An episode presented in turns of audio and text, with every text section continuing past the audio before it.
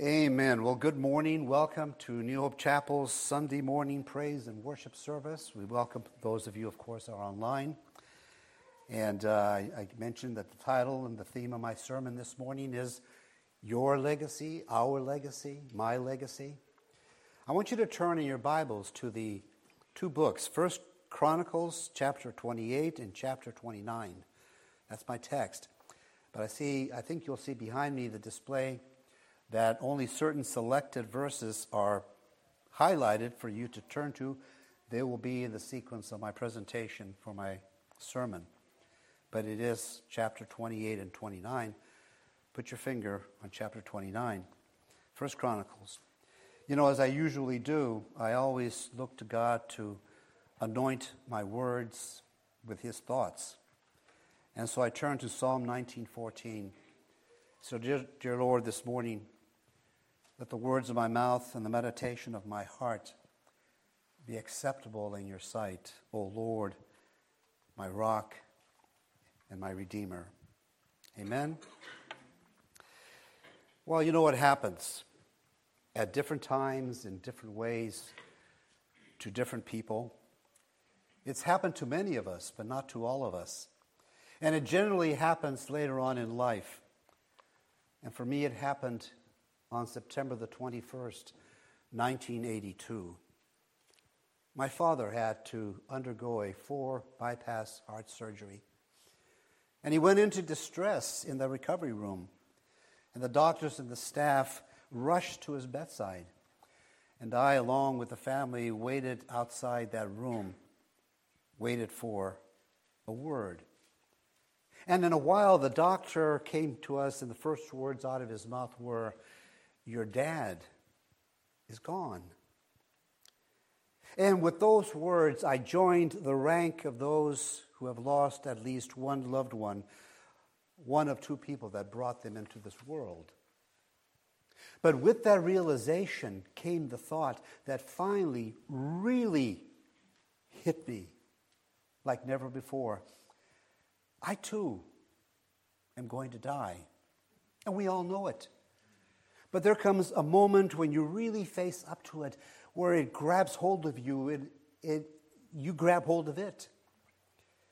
You know, as the runway of life begins to run out and you realize your life is going to end, the question begins to pop up increasingly What am I going to leave behind?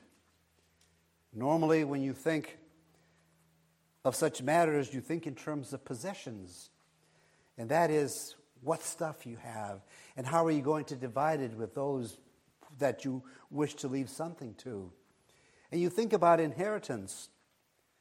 But this morning I'm here to tell you, remind you that those are not the most important things we leave behind. We leave behind people. People that you knew, people that you loved, people that you worked with, people that you in some way had business associations. And you're going to leave behind also the influence. So, the most important thing to remember this morning is it's not the possessions and the inheritance that you leave behind that count. Those will not last forever. Now, the things that will last a long time after you're gone are the people that you leave behind and the influence that you leave behind. This is what we call your legacy. You see, it's about people, not possessions. It's about influence, not inheritance. Now, you may not be a king like a man named David, but you can leave behind in a legacy worthy of a king. This king named David is the one individual that has more scripture devoted to him than any other individual except Jesus. He's talked about in seven books of the Old Testament and mentioned in 75 Psalms. He's the first person named in the New Testament, except for Jesus, and the last person named in the New Testament, except for Jesus. More scriptures are devoted to King David than any other person mentioned in the Bible, except Jesus. He is the only one that is mentioned, however, as a man who is after God's heart. And so it stands to reason that it would behoove us to spend a lot of time learning life lessons from this great king. And today we're going to see that David teaches us not only how to live, but how to die, and how to leave the kind of legacy that we ought to leave when we die. In 1 Chronicles 28 and 29, we find both the record of the end of David's life and his last recorded words. You know, David has spent 40 years of his life serving the nation that he loved, Israel. Remember that young shepherd boy? The one who killed that giant Goliath? He's now an old man.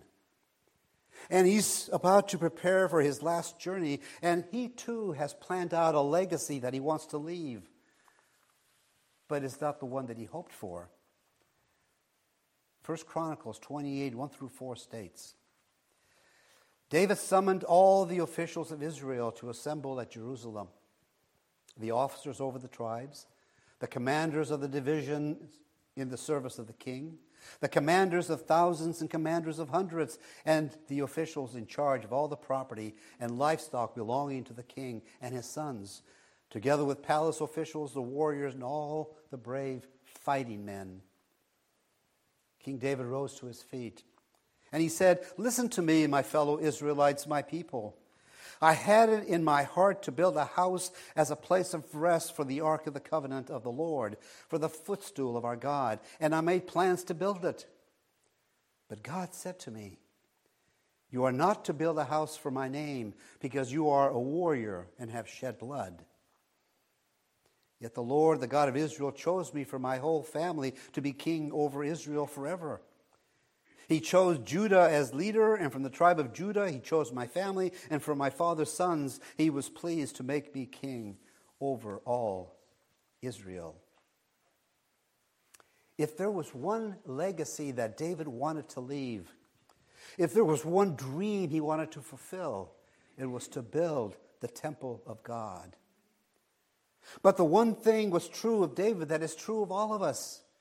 We will never see all of our dreams fulfilled. We will never see all of our goals achieved. We will never see all of our mountains climbed. But we can have and leave a legacy that others can fulfill their dreams and reach their goals with. I want us to learn this morning from David how to leave a legacy that will outlast us and outlive us long after we are gone. So, first in your outline, consider that our legacy is determined by where we lead others. You know, as David is building the legacy he is leaving, he begins with the building block that most of us start with that is, our family, our children. Solomon is going to become the next king, and David wants to lead Solomon to be the leader that he needs to be. What he's about to say will be his final words during his last days on planet Earth.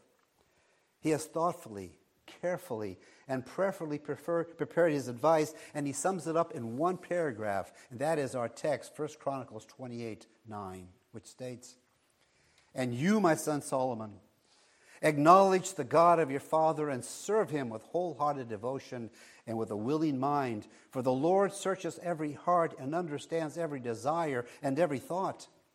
If you seek him, he will be found by you, but if you forsake him, he will reject you forever. That shouldn't surprise you. That David is appealing to Solomon's heart. He was a man after God's own heart, and he wanted Solomon to understand that the heart of the human problem is the problem of the human heart. Even today, it is your heart as much as your mind that will determine if you will do what is right or do what is wrong, whether you will follow God or you will live your own life, or whether you will follow yourself and live for you. You know, his advice to Solomon is simple he simply says, Seek God and serve God. I want to ask you as a parent if you could pull your children aside and give them one piece of advice regarding this life that they're living, can you think of any better way to lead them than to advise them to seek God and serve God with all of their heart, all of their life. Can I say a word to you, parents and you, grandparents? Don't you think it's a good idea to be more concerned about the influence you have on others than the inheritance that you plan on leaving to others? And David has certainly done everything he could to set Solomon up for success in every way. He is leaving Solomon, a nation that is unified under one flag, a capital city called Jerusalem that is the envy of the world, a military force that is respected by all their enemies, and the boundaries of Israel have gone from 6,000 square miles to 60,000 square miles. And of course, the economy is humming. And many of the songs that David had written for worship and praise were being sung by the people all over the land. He has clearly left behind a people that loved and respected the king. And yet David knew that none of that mattered. He knew that it could be lost. And by the way, it eventually was. All the things of value that we give to people will not matter if we do not lead them to live the values that God wants us all to have. You know, the most important investment you will pass on to others is not these things of value, but the values that will enable them to handle those things. And so David's primary concern was not to lead Solomon to be powerful, but to be pure, not to be great, but to be godly, not to be rich, but to be righteous, not to be famous, but to be faithful, not to be haughty, but to be holy, not to see how high he could get above others, but to see how low he could get before his God. You know, Dwight L. Moody famously said, If you want to know what kind of parent you were, don't look at your children Look at your grandchildren. The influence that you have on others while you are alive can be passed from generation to generation long after you're gone. One person that you lead to know God one person that you lead to trust Christ, one person that, can, that you can lead to the one relationship that can ensure their eternal destiny, that can secure forgiveness of all of their sins, and can cause them to live life and have it more abundantly, and then in turn can lead others to do the same. How do we lead others?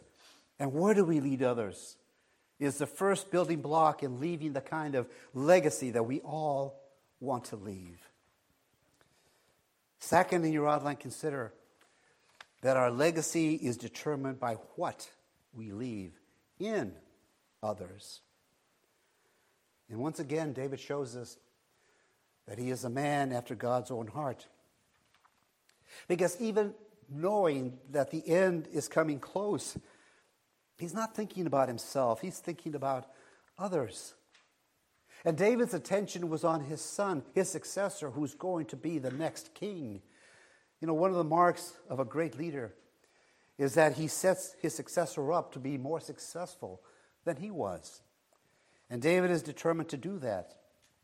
He first tried to lead Solomon into the kind of person he ought to be, and then turns his attention to the people that Solomon is going to lead. And so he wants Solomon to step up and be the godly leader that he needs to be, and he wants the people of Israel to step up and be the godly followers that they ought to be. David had a dream to build the temple for God, but it was not to be. He wasn't going to build the temple. But David had such a heart for God, and a heart was what was for what was best for others, that he makes an amazing decision. He says, I may not be able to build the temple. I won't oversee the construction of it, but I'll make sure that it's paid for before it is built. So he does two things. First of all, God has given him a detailed plans for every building and every room in that temple. Instead of keeping it to himself, he shares those plans with Solomon and he gives him the blueprints. David doesn't worry about any details concerning this temple. For him, the question is how is it going to be paid for? And David is about to set one of the greatest examples for others ever. David is not primarily interested in leaving God's temple for his people. He is more interested in leaving a love for God and his temple in his people. 1 Chronicles 29, 1 through 5 states Then King David said to the whole assembly, My son Solomon, the one whom God has chosen, is young and inexperienced. The task is great, because this palatial structure is not for man, but for the Lord God. With all my resources, I have provided for the temple of my God gold for the gold work, silver for the silver, bronze for the bronze, iron for the iron, and wood for the wood, as well as onyx for the settings, turquoise, stones of various colors, and all kinds of fine stone and marble, all of these in large quantities. Besides, in my devotion to the temple of my God, I now give my personal treasures of gold and silver for the temple of my God over and above everything I have provided for this holy temple. 3,000 talents of gold, and 7,000 7, talents of refined silver for the overlays of the walls of the building, for the gold work and the silver work, and for all the work to be done by the craftsmen. Listen to the last statement here. Now, who is willing to consecrate themselves to the Lord today? David begins by making sure that people understand that the temple is not a monument to him. It is not being built even for them, it is for God. And then he proceeds to give the longest single offering anyone has ever given to any project, probably in history. And he's doing it for one reason not to get a tax break, not to get a building named after him, not to become a hero, but because of his devotion to the temple of his God. That is what David wanted to leave in his people not a building, but a blessing, not a place, but a passion. David wanted to leave his people a love for God. And here's why. If you love God, you will love his church and his work. If you love his church, you will give to his church and his work. And David led the way. He put his money where his mouth is. Just as an aside, someone has calculated that in modern day dollars, the value of David's gift just in silver was $450 million. In gold, he gave $17 billion. He was not raising a building, he's leaving a legacy. With that, David starts an avalanche of giving, which resulted in the single largest financial offering probably ever given in one day. Second, First Chronicles 29, 6 to 9 states, Then the leaders of families, the officers of the tribes of Israel, the commanders of thousands and commanders of hundreds, and the officials in charge of the king's work gave willingly. They gave toward the work on the temple of God 5,000 talents and 10,000 darics of gold, 10,000 talents of silver, 18,000 talents of bronze, and 100,000 talents of iron. Anyone who had precious stones gave them to the treasury of the temple of the Lord in the custody of Jehiel the Gershonite. The people rejoiced at the willing response of their leaders, for they had given freely and wholeheartedly to the Lord. David the king also rejoiced greatly. Listen. What would have become known all over the world as Solomon's temple was paid for in one day. And when people saw David and the leaders had done, they, they wanted to do as much, if not more. And here's the key they gave wholeheartedly. They literally gave with their whole hearts. You see, for David, it always comes back to the heart. When you have a heart for others, you are a person after God's own heart, but understand that it begins with a heart that loves God, a heart that is devoted to God, a heart that is sold out to God.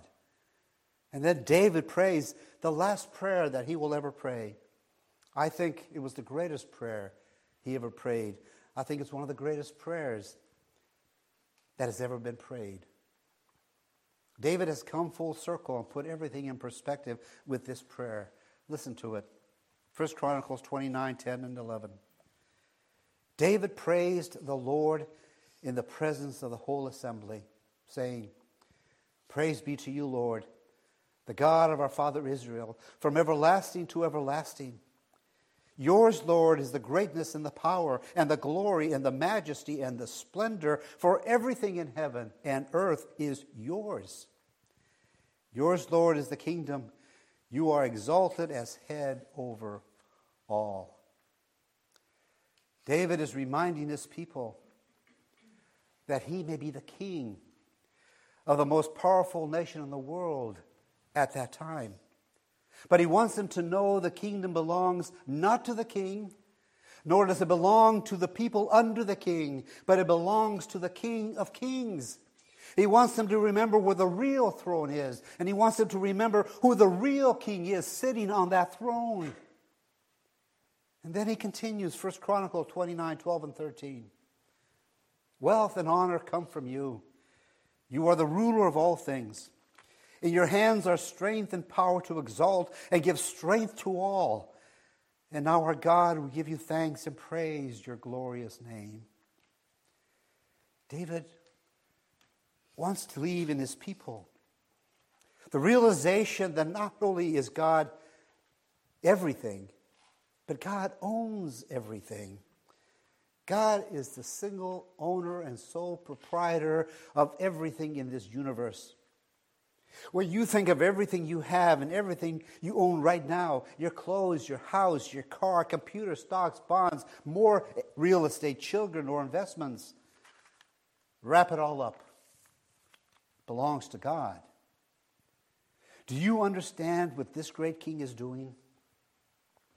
If you think this is all about showing his ability as a fundraiser, you, you have missed it.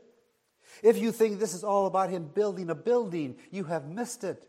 If you think this is all about David trying to make things easy for his son Solomon, you have missed it. Remember, an inheritance is when you leave something for others, but a legacy is when you leave something in others. And David is wanting to leave in his people a love for God that is so strong, so powerful, and so supreme that they will always do two things with joy and happiness. First, live for God's glory. And secondly, give to God's work. At the end of the day, your legacy will be determined by where you lead others by, and by what you leave in others. Well, the time has come for this magnificent king to shed his crown, abdicate the throne, and leave the scene. What a way to go. 1 Chronicles 29 28. He died at a good old age, having enjoyed long life, wealth, and honor. His son Solomon succeeded him as king. Not a bad epitaph for a life well lived by a man after God's own heart. You know, we're not guaranteed to die at a good old age. We may not enjoy long life or wealth. But there's one thing in that epitaph we can all enjoy, and that is honor. The greatest honor of your life is the legacy you leave after your life. And you can leave a legacy that will far outlast you and long outlive you if you will live, and while you live, you have a heart for God. And before you die, you lead others to have a heart for God, and you leave in others a love for God. You know, the only way that can happen is to have a heart for Jesus. The only way to God's heart is through his son, Jesus. You know, normally when someone dies, their impact on the world immediately fades. I was reading about the passing of one of the greatest inventors, Steve Jobs, founder of Apple. And I remember years ago that our world had Bob Hope, Johnny Cash, Steve Jobs, and now we have no jobs, no cash, and no hope. Their impact faded. You know, the impact that Jesus has had in, on this world doesn't grow less the further we get away from his death. it grows greater because today he has more followers in more places around the world than ever in history. So, my question to you is this What legacy will you leave? Amen. Our service is over, and as we leave this place, we go home, hopefully, to spend the coming week in prayer, reflection, and meditation on the impacts our lives will have. I do this in closing every time. I always say, Seek the Father, the Son, and the Holy Spirit, the one true God. And as you draw closer to our God, you will draw closer to the answers. Amen. And one last thing, just to give encouragement. Uh, Amanda Way, Dr. Way's and Bailey Annie's daughter, came up to me two, maybe three weeks ago and said, Can you do me a favor? I said, Sure, I guess. Would you prepare and deliver a sermon on lukewarmness? Lukewarmness. Why do you want lukewarmness? Because I notice, she said, not me, but I notice my friends, other Christians, are losing their enthusiasm, like for church. I said, I'll give it some thought. You know, we normally don't deliver sermons on request. and this, is going, this isn't going to start a trend. But I, I said to her this morning, I said, Well, the next time I preach in two weeks, I'm going to deliver your sermon on lukewarmness with the lukewarm Christians revealed in Revelation. And uh, I love you. so be ready for that, I trust. Not that easy. In any event, go home. We'll see you next week. Amen.